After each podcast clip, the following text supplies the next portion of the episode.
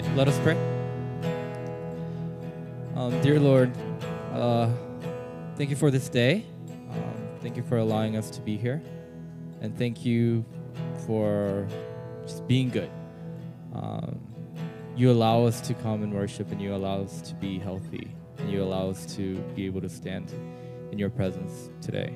Um, as we worship, Lord, open our hearts, open our ears. Um, let us do the things that we hear. And yeah, let us do this in the most healthiest, safest way possible. In Jesus' name I pray. Amen. Amen. Thank you, Praise Team, uh, and thank you all the volunteers who are helping us reopen. Um, really, I can't say thank you enough. And then thank you for those of you uh, who are joining us online. It's so good to see you this morning and have you again uh, that you're joining us uh, for this time of worship. Um, the pads are still on. Um, if you have your Bibles, go ahead and open up to Luke chapter 5, verses 33 through 39. Uh, we are reading in the NASB. If you do not have your Bibles, if you're here with us, it'll be on the screen behind me. And then, of course, online, it'll also be on the screen behind me. So, um, Luke chapter 5, verses 33 to 39. If you are a regular here, you know that we've been kind of going through the book of Ruth one by one, but we're going to get back to reading the text as a whole. So we read Luke chapter 5, verses 33 through 39, and then get right into it. Again, Luke chapter 5, verses 33 through 39. And they said to him, The disciples of John often fast and offer prayers. The disciples of the Pharisees also do the same, but yours eat and drink. And Jesus said to them, You cannot make the attendants of the bridegroom fast while the bridegroom is with them, can you? But the days will come and when the bridegroom is taken away from them, and they will fast in those days. And he was also telling them a parable. No one tears a piece of cloth from a new garment and puts it on an old garment, otherwise, he will both tear the new, and the piece from the new will not match the old. And no one puts new wine into old wineskins, otherwise, the new wine will burst, and the skins. Uh, burst the skins and it will be spilled out, and then the skins will be ruined. But new wine must be put into fresh wineskins, and no one, after drinking old wine, wishes for new, for he says the old is good enough. This is the word of the Lord. Thanks be to God. Now, you may have heard the saying, a new year, a new you, or new year, new me. For some of you who are into hair, it may be new year, new hair, or new hair, new you, so on and so forth. The whole idea is that with fresh starts and fresh things, you need to have the accompanying things to match. The old is no more, the new is where we're going. So here we go, let's get on with it. And as we begin our summer series in Jesus' parables, it is fitting to begin with these words, Jesus' first ever parable, because Jesus is also getting at this idea when he says that new wine must be put into new and fresh wine skins. Hence, new wine, new wine skins. Well, we begin here also because our journey throughout what's been a crazy 2021 that we've never, ever would expected ever. We've kind of set the stage for all of this. If you remember, we journeyed to the book of Joshua because we felt that we were on the verge of something, a promised land, something new, that we were, like the Israelites, bound to get a promised land of sorts. And I don't think it's too far of a stretch to say that what we've been walking through in terms of this pandemic is a wilderness a wandering, a waiting, and anticipating for an entry into a promised land of sorts. Through Judges, we saw that God clearly spoke that we have a need to put away our idols, our sins, and choose Yahweh.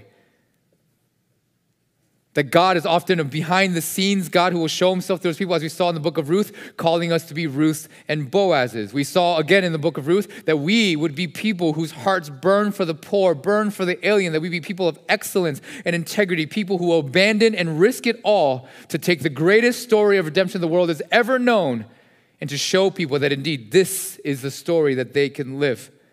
Because the greatest desire of our hearts is to be known, to get a name to be known and to be loved by Yahweh and by Jesus. As I said before, our hope isn't that we get back to the normal. We get back in this building. We don't have this weird setup. For those of you who are going to be coming later, you'll see how weirdly it's set up. That, that's not the goal. The goal isn't to go back to what we used to. The goal is that God would make us a new people, a new church, a new body, an ever fresh wineskin for an ever fresh wine. Now, you may remember from last year that the parables, the reason why Jesus spoke 47 of them, used them so often, is because though on the surface they seem really familiar, they seem like they're really easy to understand. It's an idea that sounds familiar to you, They are actually meant to shock the system, scandalize you, completely disorient our assumed and normal and old ways of thinking and being and acting and speaking, so on and so forth, and then reorient them around Jesus' ever new and full wine, a new way of thinking, being, speaking, and so on. So, no wonder then his first ever parable says, A new wine, new wine skins.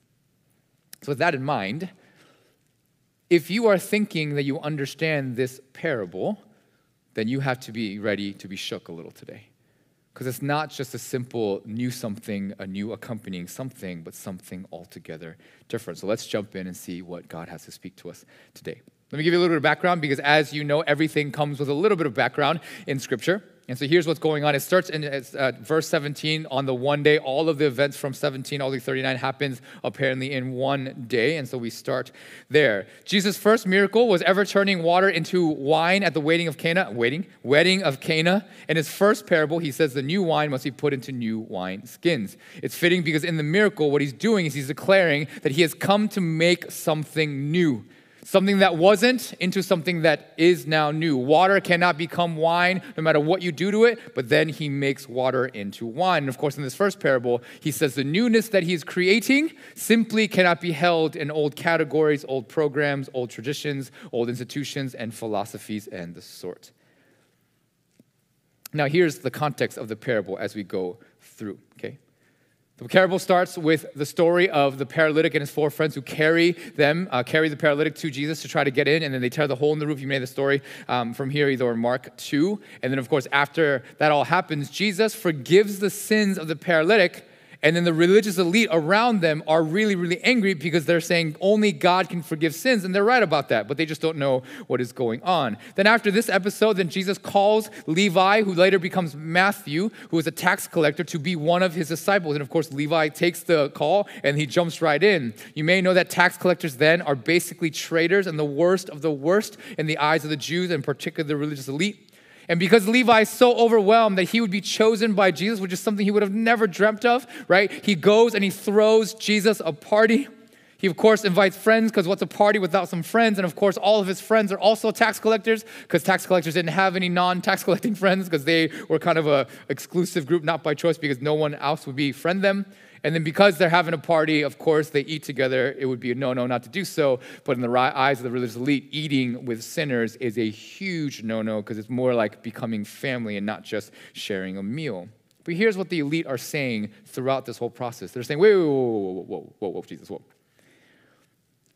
You can't be with them. They're sinners, they're unclean, they're not devoted, they're not righteous, they're not trying to be holy. Like, what, what are you doing, bro? And the idea is this essentially, since God is a holy God, then all of his people ought to be holy, which is the right idea. But the way they went about to handle to make sure that this was the case was they said that anyone who isn't good enough or holy enough then would need to go away.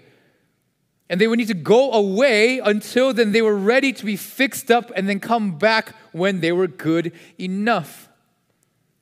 The whole idea can be summarized like this Imagine a C or a D student getting into an Ivy. Then everyone at the school will be in uproar. Why? Because they bring the whole academic prestige and all that stuff of that school way, way, way down. Or it's like letting a homeless person be a member at a very elite country club, maybe in, in the Oaks, you know, country Oak or whatever, River Oaks. Is that the area over there? Um, the really uh, nice area, right? Because it brings the entire elite status of the country club way down that you let somebody in like this. People would leave because you've just ruined our entire country club. You've ruined what we're all about, and that wouldn't be good.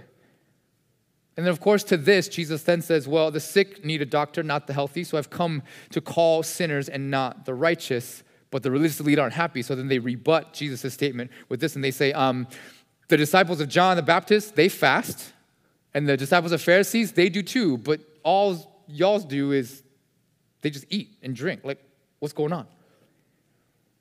The issue is that religious people or hardcore Christians, devoted and faithful, are supposed to look a certain way, like this.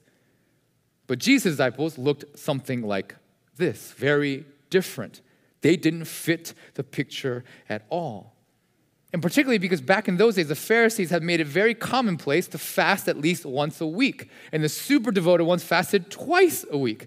All of this was just interesting because fasting was never a requirement in the Old Testament. You will never find it anywhere. And only one time a year on the Day of Atonement on Yom Kippur were they meant to fast. But because fasting is indeed a good spiritual practice, they did what many of us sometimes do is they take a really good practice and they made it the sign of religious devotion and then they became obsessed with it and then it became the measuring stick for whether you were a good Christian or a good Jew back in those days or not. And if we're just being honest, we know a little thing or two about this. Most people who've been burned by the church haven't been burned for anything other than the fact that they were never religious enough. So Jesus responds with this parable, and he says three things. And the first thing he says is, I am Yahweh. I'm the bridegroom, I'm the wine. And because I'm the wine, then he says, I change everything.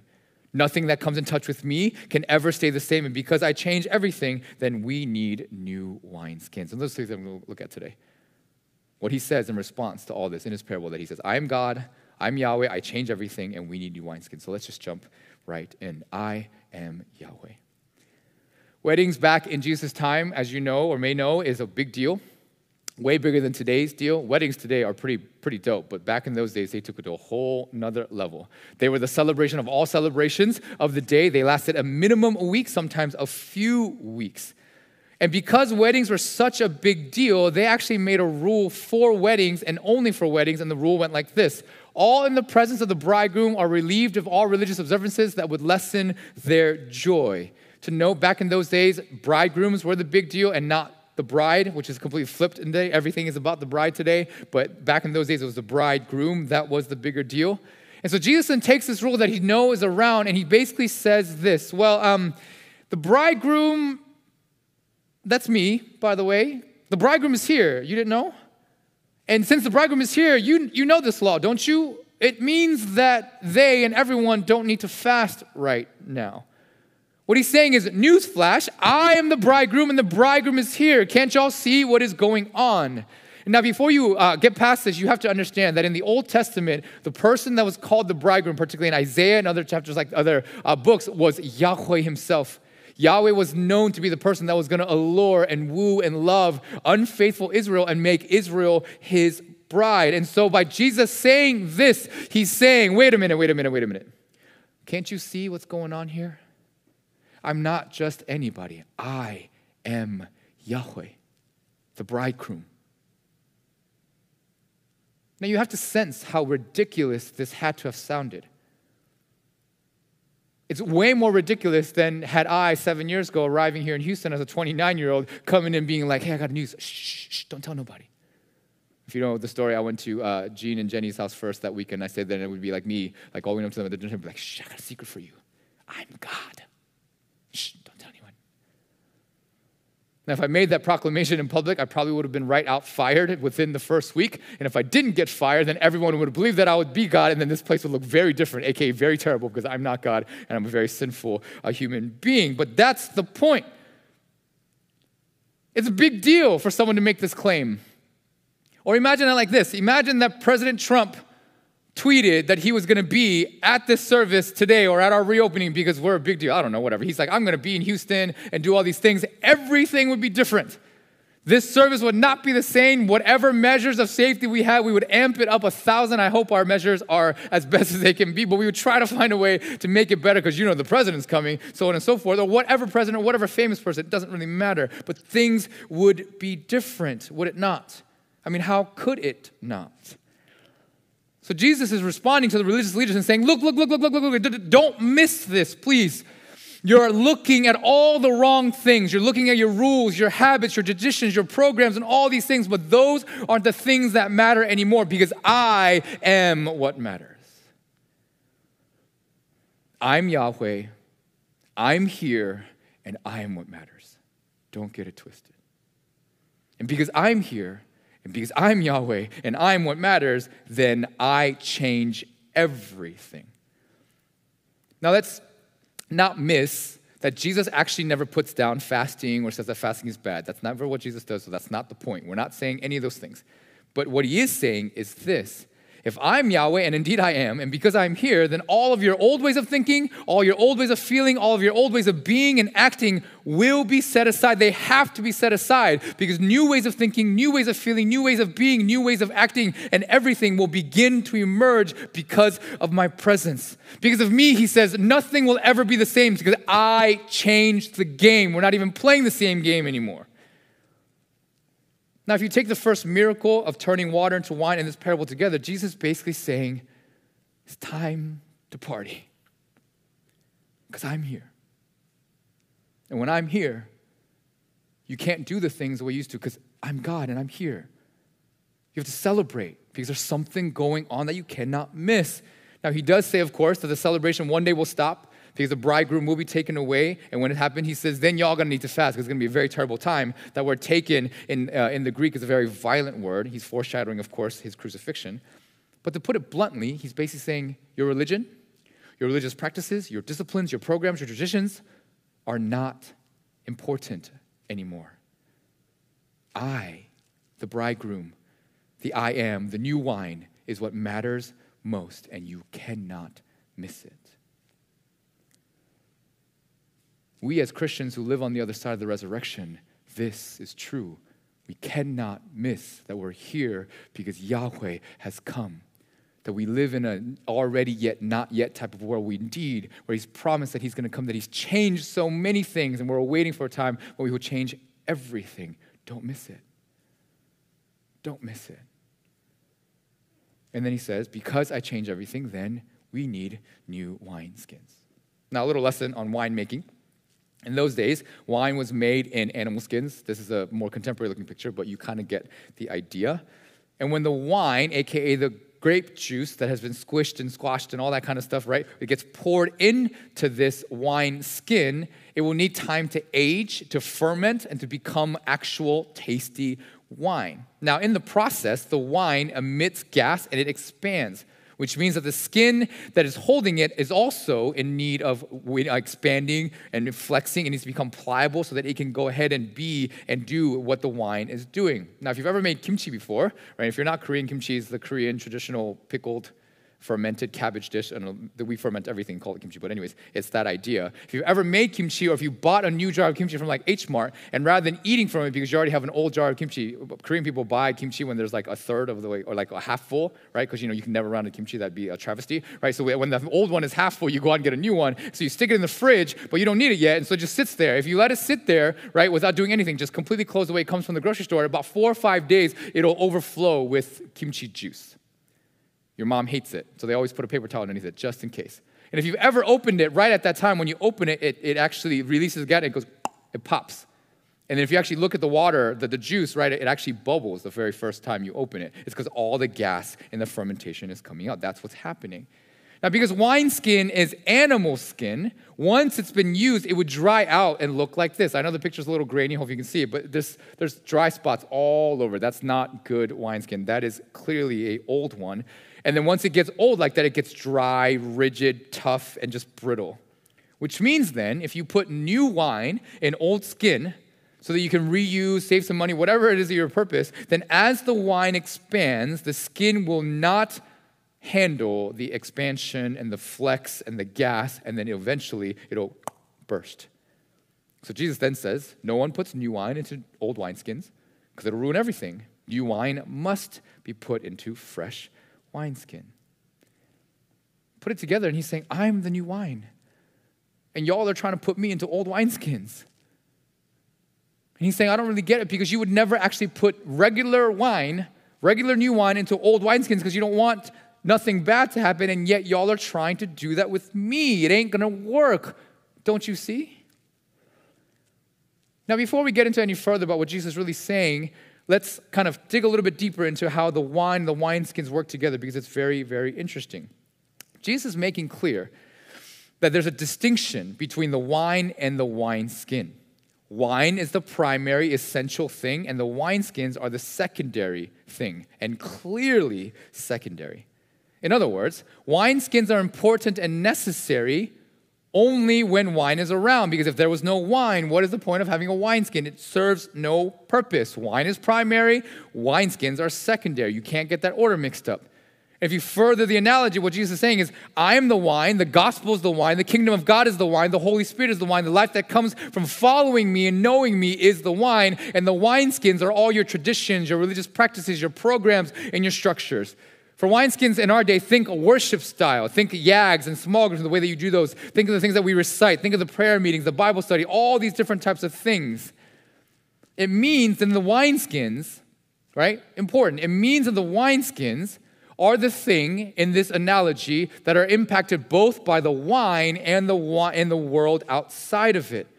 The wineskins indeed need to expand with the wine as it grows and ferments and all those things, but also it needs to adapt and it will be impacted by the wine or the world around it. In this image, uh, I know that on, on, those online you probably can't see it, but as the wine pours into the wineskin, it's being impacted by the wine that's inside and then the world around the outside. For instance, if you had a wineskin here in Houston, it would react very differently to a wineskin in, I don't know, some really dry place. I don't know, pick one, a cold, dry place, right? It reacts and is different. You have to store the wineskins a little differently in our climate and here in Houston versus somewhere else. But here's the point. What has happened of late, especially in the modern church, is that we as the church have spent most of our energy trying to adapt to the pressures of the world and the ever changing constant culture around us.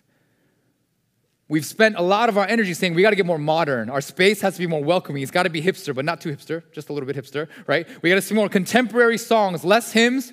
Your language has to be more current. You have to shorten it. You got to use a lot more audio and visual. You got to do a lot more like six second Vine, TikTok, whatever. You got to do these things to draw the audience in.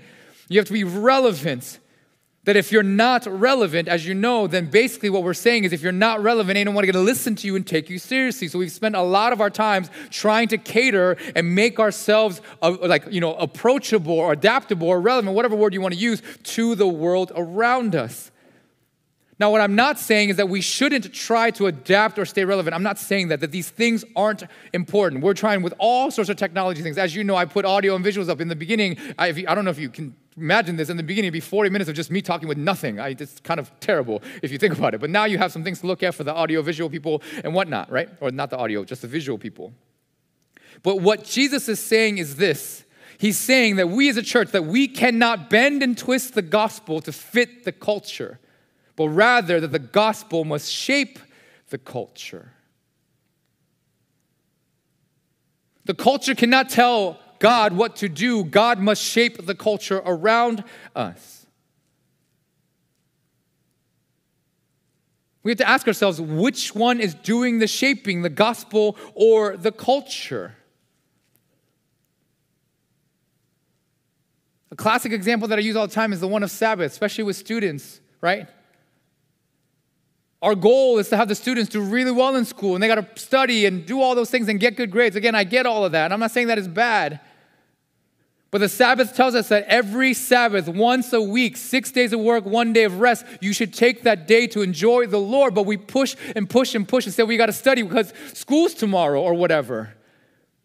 So now we've taken a cultural idea that is indeed important, but secondary, and we've made it more and we fit the gospel around it rather than saying, you know what, that's important, but the gospel is more important. And so, you know what, we're going to get all of our work done Monday through Saturday and then take Sunday as a full day of rest. You see?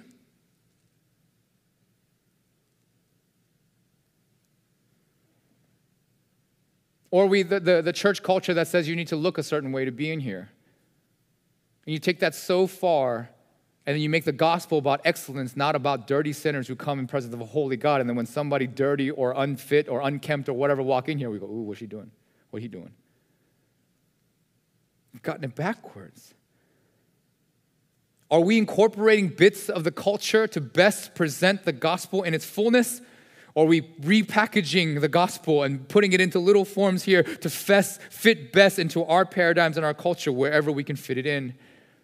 And the answer, unfortunately, for most of us is that we've become captive to the culture, it seems.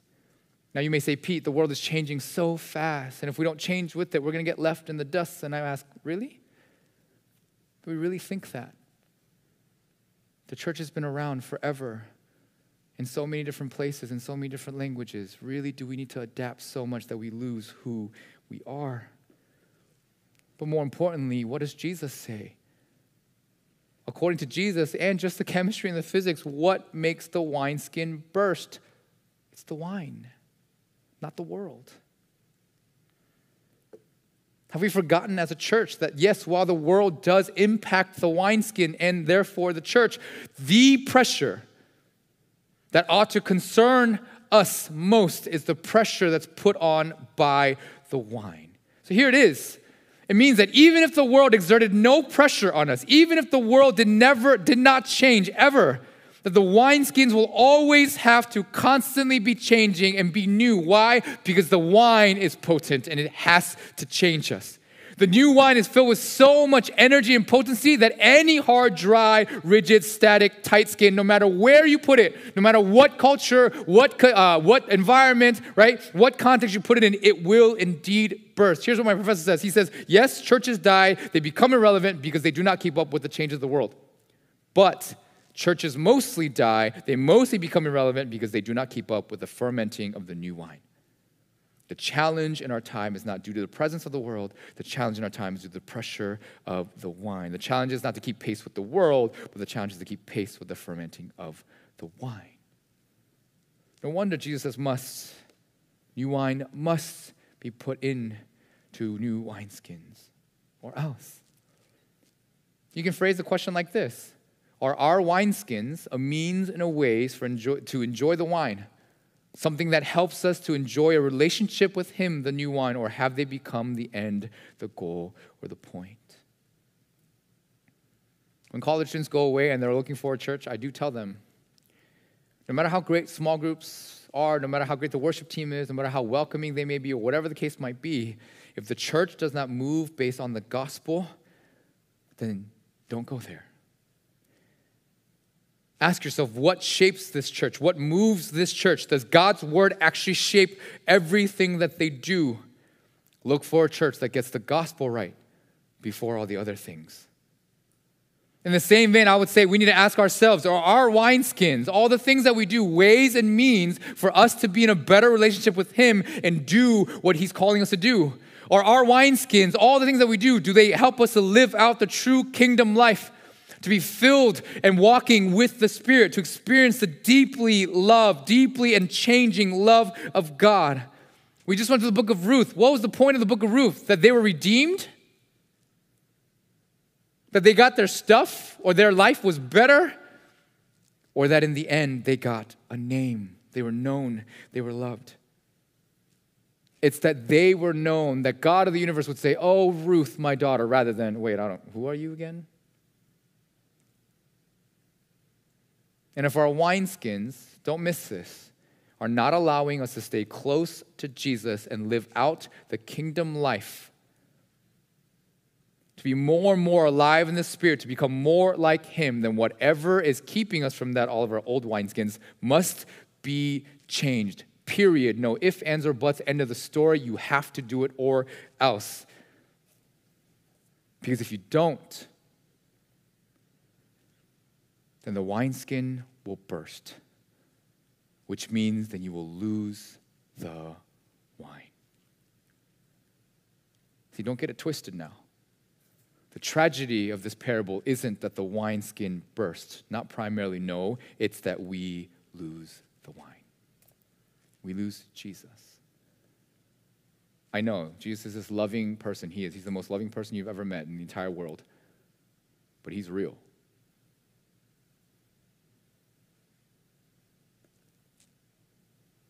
It's our prayer that we would never lose the wine. Oh, that we would never lose the wine. Because if you lose the wine, well, then you lose everything. So you can lose a structure, you can lose a program, you can lose a style, you can lose a building, but you cannot and you must not lose the bridegroom and the wine. Because without the bridegroom, there is no bride, which means there's no wedding, which means there's no wine. And as you know, the church is the bride, which means there's no church. It's no wonder Jesus says we can't just take a new patch of cloth and fix up old clothes. He's saying, How can it be? If Jesus is ever growing in us, ask yourself this if Jesus is ever growing in us, how is it that we think that we can continue to fit into the same old clothes over and over and over again? And when it's a little tight, you can just put a new thing on it? It doesn't work. If you have kids, and my kids are growing like crazy, the pandemic is, you know, like what, do they call it, like pandemic 15 or whatever? Like it's legit. Particularly my oldest child, he loves to eat right now. And one thing about all of this is that he's growing. And clothes, I, so I bought him like so many new clothes over the pandemic because he don't fit none he doesn't fit anything that he used to wear. But it'd be like trying to clothe my kids by never getting them anything new just being like, oh, those shorts, are they a little short? I know. It's okay, we'll just add, we'll, just, we'll, get a big roll of fabric from Hobby Lobby and we'll just kind of put a little bit of extra down here so that it fits. Oh, that shirt don't fit. It's okay. We'll just, we'll just, I would just stitch. I'll have mom stitch a little bit of here and then just, just lengthen the shirt, lengthen the thing over here, maybe. It ain't gonna work. Because, you know, they're, they're like butts and their thighs and everything grows. You can just lengthen stuff. You have to actually fit. Which means that if Jesus is truly alive in us, our growth ought to be like that of our children. You won't see it every day, but then one day you look and you're like, yo. Or Eric Jung is sitting here, it's like Eric's haircut. Shaved it off. Then you don't know, you, yo. Got a lot of mini froze going on around us. And for that, you need new clothes. Let me dispel a myth that should never exist in Christianity but does. In Christianity, there is no such thing as stagnancy. There are periods where you don't think fruit is happening, but there's always growth within. Fruit comes in seasons, but for the fruit to come, the growth has to be happening on the inside all the time. Jesus is such that if you get a taste of him, you can't have less. You have to have more. He changes everything. The more and more you get closer to Him, the more and more you become like Him, you cannot not want more.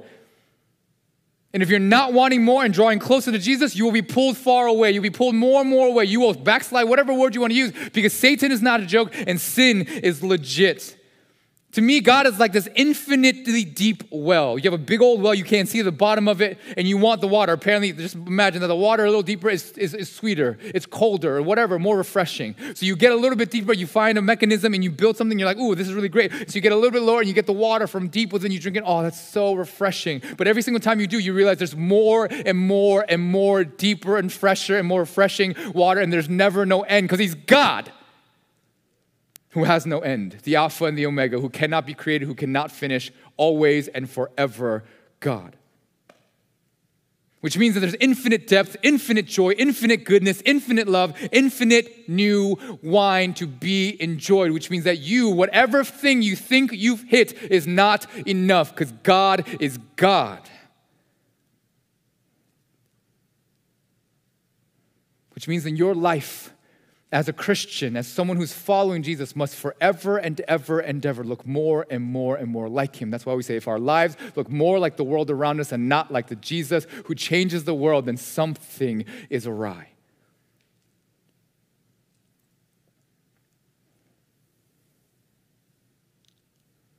So, to finish, we're going to then ask two very critical questions that I think we really need to hear. And they're this. First is what does this new wine look like in our lives? What does it do? How do we know? And the second is what wineskins, old ones that is, do we need to get rid of? Now I'm going to answer them in reverse order. And to be frank, I'm actually not going to give you the list of things and old, new, old wineskins, not old, new, old wineskins that you and I need to get rid of. One, because we don't have enough time. We would run out of time very quickly. But two, because I don't want this to be a thing where I give you a list of things for you to fix and then you go, oh, I got to fix this, fix this, fix this. That's not what we're after. What I want is for you to go and taste the new wine and then move and act and react and follow the course that He sets for you. And then when all of us become more and more like Him in the unique ways that we've called, then our church will be that which is needed in our city, in our state, and in the world. Go taste, and therefore see, as the psalmist says, this new wine. Now, as we finish, then what does it look like to have this new wine in our lives? A couple really easy ones. One is the Beatitudes and the Sermon on the Mount. I made a whole series on the Beatitudes, therefore, we, want, we won't go over it here. And we did an entire 102 on the Sermon on the Mount, so we won't go into depth here. But are you growing to be more poor in your spirit? Do you mourn over the sins of the world, or have you become numb to it? Do you seek righteousness, hunger and thirst after that which is right, the ways that everyone's supposed to be, the way we're meant to be? If you're a father, do you seek to be the kind of father you've been created to be? If you're a husband or a wife, do you seek that? That's righteousness, right? Right relatedness. Do you want peace? Not just peacekeeping, but peacemaking. Do you have transparency and purity in the soul because you have nothing to hide?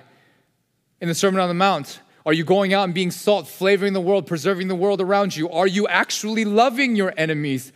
Praying for those who persecute you. You're not holding grudges anymore. You're not getting bitter and having resentment and then having these things. You're not cutting people off. You're forgiving them, even if it costs you your life, because that's what Jesus calls us to. Is your life becoming more anxiety free? Because as you draw closer to Him, then indeed He says, Do not worry, you will have no anxiety. Are you producing good fruit just because that's what good trees do? And even when the storm and the rain fall, are you, because you're built on the rock, remaining standing rather than falling, just to name a few? Or in Ephesians 5, when you're filled with the Spirit, we're naturally going to sing, make melodies, give thanks unto the Lord. We're going to submit to one another out of reverence for Christ. Husband and wives, you're going to love each other certainly. Wives, you're going to submit to your husbands as you do to Jesus. And husbands, catch this, you will love your wives as Christ loved this church, aka, even when your wife is the worst and most despicable person on the world, you will put your life on the line, die so that she can live. That's what happens when you're filled with the spirits. That's what new wine looks like. But because that can be a little Bible pushy, I want to go and look at, and I didn't do this even though I said it in the practice at 8.30 that I was going to get a picture, didn't do it. I'm going to read from J.I. Packer's Knowing God. It's a, one of the more famous books in all of uh, Christian thinking. Because he says it in a way that is so practical and so straightforward that you cannot really miss it. Now, the words won't be on the screen, so I want you to listen. If you're here in, uh, in the house, then you can close your eyes and just listen. If you're at home, again, you can do the same. Close your eyes and listen. But he puts it in such a way that is so just clear. And again, listen for this, because this is pointing to the evidence that indeed we have the new wine. Not many of us, I think, would ever naturally say that we have known God. The words, knowing God, imply a definiteness and a matter of factness of experience to which most of us, if we are honest, have to admit that we are still strangers. We claim perhaps to have a testimony and can rattle off our conversion story with the best of them. We say that we know God. This, after all, is what evangelicals are expected to say. But would it occur to us to say, without hesitation, and with reference to particular events in our personal history, that we have known God? I doubt it, for I suspect that with most of us, experience of God has never become so vivid as that. It's like when people say, Who's God to you? You just all this stuff flooding with just your goodness of the experience of God. Nor, I think, would many of us ever naturally say that in the light of the knowledge of God which we have come to enjoy, that past disappointments and present heartbreaks, as the world counts heartbreaks, don't matter. Let me read that again. Nor, I think, would many of us ever naturally say that in the light of the knowledge of God which we have come to enjoy, past disappointments and present heartaches, as the world has come to know them, do not matter. For the plain fact is that most of us, to most of us, they do matter. We live with them as our crosses, so we call them. Constantly find ourselves slipping into bitterness and apathy and gloom as we reflect on them, which we frequently do. The attitude we show to the world is a sort of dried up stoicism. If you don't know what stoicism is, like this cool as the other side of the pillow, like I'm good, like nothing bothers me kind of attitude. The attitude we show to the world is a dried up stoicism, miles removed from the joy unspeakable and full of glory which Peter took for granted that his readers were displaying in 1 Peter 1 8. Poor souls, our friends say of us, how they've suffered, and that is just what we feel about ourselves. But these private mock heroics have no place at all in the minds of those who really know God. Because they never brood on might have beens, they never think of things they have missed, only of what they have gained, which of course is the new wine. Then he goes on to say, that you can know a lot about God without knowing Him, and you can know a lot about being godly like a Pharisee without knowing Him. And then he finishes off like this. The question is then, can we Christians say simply, honestly, not because we feel that as evangelicals that we ought to, but because it is a plain matter of fact. Like I say, two plus two is four. That we have known God. And that because we have known God, the unpleasantness we have had or the pleasantness we have not had through being Christians does not matter to us.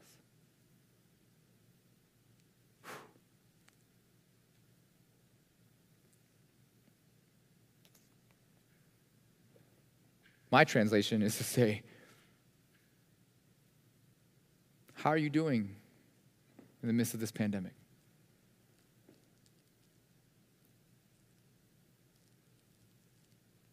Because we have God. And even if I were to die today, I still have God. But the over 100,000 people in the United States that have died and the many more in the world, I don't know how many of them indeed have that security.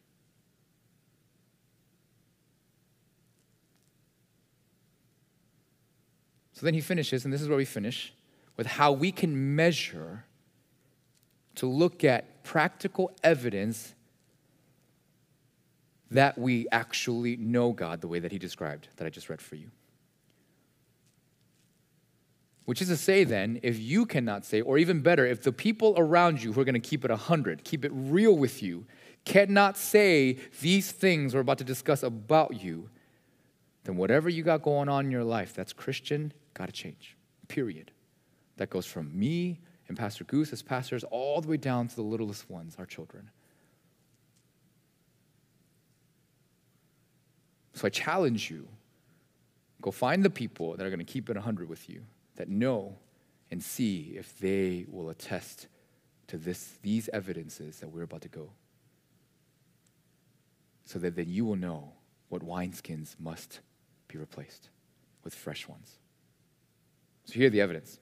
The first is that people who know God have a great energy about God. Because you know God, you have to live it out. You got to do something. You got to let other people know. J.I. Packer points to the story of Daniel when he's told that he cannot worship God, but he's only got to worship the king. And so, do you know what he does? He goes into his home, he opens the window that points to the city so everyone can hear him and shouts the prayers to the Lord three times a day so that nobody would ever get it twisted that he's doing exactly what he was told not to do. Hmm. Pastor Goose prayed about it earlier. The world is going crazy. Our country is going crazy right now the racism and, the, and just, the, just, the, just the injustice is unthinkable. What does your heart do when you hear about George Floyd? What does your heart do when you hear about Ahmaud Arbery and the rest, so many others to count, and the racism that is rampant everywhere? What does your heart do when you hear that people are looting and setting things on fire? Some people, some person died in the riots in Minnesota, apparently. What does your heart do? Because if you have, if you know God, you have this energy that you got to do something to make God known. Doesn't mean they have to go riot, doesn't mean they have to go protest, but you got to do something if God is alive in you. Cannot stand just idly by.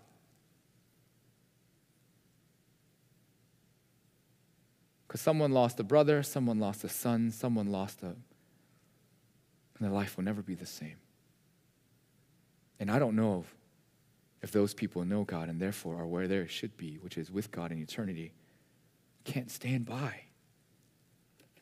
So you have a great energy about God.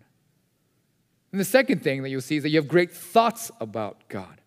Your minds are filled with the greatness and the glory of God. I know, I said it before, this pandemic is difficult. I get that. But for those of us who have Christ, who know Christ, who have the new wine, are our minds, our prayers, and our attitudes filled with the ever amazing and unthinkable and unfathomable glory of God that we sing his praises day in and day out. When Daniel was being threatened, his mind wasn't looking at what would happen to him. His mind was filled with the glory of who God was and wanted to make it ever more known because that's what's on his heart. No matter what your struggles are, and we have many, I understand, are your thoughts still flooded because you know that the God of the universe knows your name? The famous people of the world probably don't know who you are. You are nothing to them. But the Lord and the God of the universe knows your name, knows the number of hairs on your head. You are important and you matter to Him. That's why every lament psalm, though in the words in the beginning of the lament psalms, they're, they're, they're real. They don't, they don't hold back, but at the end, every lament psalm ends with thanksgiving and praise. Why? Because they are lamenting to God. And then, thirdly, there's great boldness for God. Daniel's three friends they knew they were going to get thrown into the fire because they wouldn't worship anyone else but God. And right before they go into the fire, they say, God will be with us. He's going to protect us. And then they say this don't miss it. But even if He does not protect us, we will not worship no one else but our God because we have Him. As a Christian, you're going to be called to difficult things, make difficult choices, things that indeed might hurt. But once you know that this is the way to go, that this is the way God wants you to move, that is indeed of Him, then will you, as a theologian says, smilingly wipe your hands of the consequences and then go. Hmm. A new wine cannot be put into old wineskins. If Jesus is a new wine, we cannot look the same after this pandemic coming out. It ain't possible. Cannot be. Will not be. I hope you pray.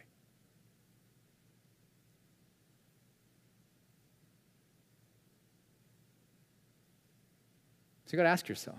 You got to ask us as a church, as I invite John and the praise team up.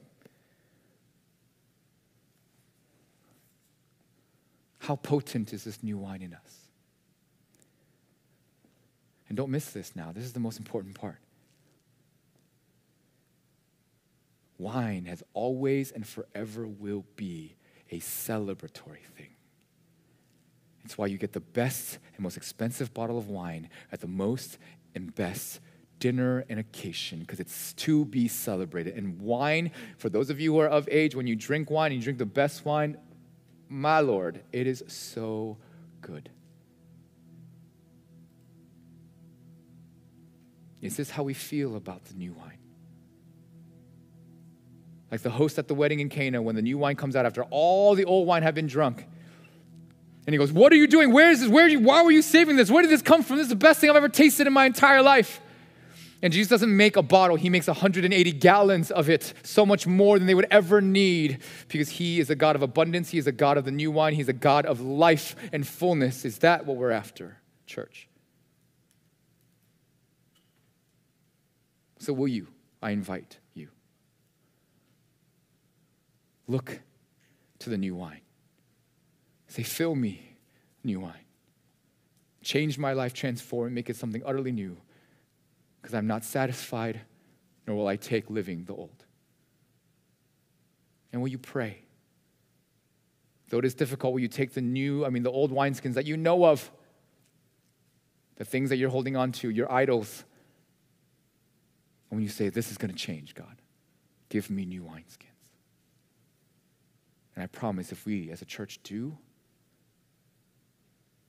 then we will walk through this pandemic sheltered in the wings of refuge, flying high on the wings of eagles. And God will be exalted. And the world will know that He is God and He is good. So we take a moment to pray. And then I'm going to pray for the offering. And then after we pray for the offering, we'll ask the praise team to lead us out. So will you take a moment and pray? And then again, I'll pray for the offering, and then we'll ask the praise team to lead us out. Let's pray together and respond.